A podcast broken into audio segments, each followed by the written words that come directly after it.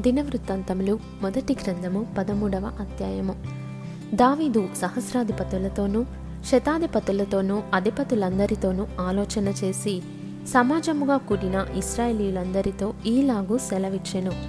ఈ యోచన మీ దృష్టికి అనుకూలమైన మన దేవుడైన యహూవ వలన కలిగిన ఎడల ఇస్రాయేలీల నివాస ప్రదేశంల ఎందంతటా శేషించిన మన సహోదరులను తమ పట్టణములలోనూ పల్లెలలోనూ కాపురమున్న యాజకులను లేవీయులను మనతో కూడుకొనున్నట్లు వారి యొద్దకు పంపి మన దేవుని మందసమును మరలా మన యొద్దకు కొనివద్దము రండి. సౌలు దినములలో దాని యొద్ద మనము విచారణ చేయకయే ఉంటిమి ఈ కార్యము సమాజకులందరి దృష్టికి అనుకూలమైన గనుక జనులందరూ ఆ ప్రకారము చేయుదుమనిరి. కాగా దేవుని మందసమును కిర్యత్యారీము నుండి తీసుకొని వచ్చటకు దావీదు ఐగుప్తు యొక్క షీహోరు నది మొదలుకొని హమాతునకు పోవు మార్గము వరకు నుండు ఇస్రాయేలీయులనందరినీ సమకూర్చెను.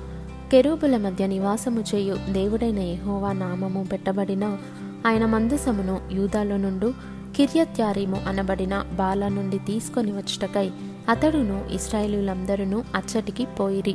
వారు దేవుని మందసమును ఒక క్రొత్త బండి మీద ఎక్కించి అభినాదాబు ఇంట నుండి తీసుకొని వచ్చిరి. ఉజ్జాయును అహ్యోయును బండిని తోలిరి. దావీదును ఇస్రాయేలీలందరూ తమ పూర్ణ శక్తితో దేవుని సన్నిధిని పాటలు పాడుచు సితారాలను స్వరమండలములను తంబురలను తాళములను వాయించుచు బూరలు ఊదుచుండిరి.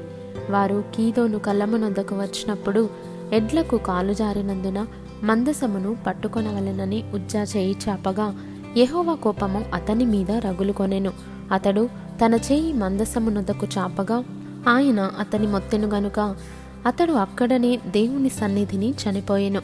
యహోవా ఉజ్జాను వినాశము చేయుట చూచి దావీదు వ్యాకులపడెను.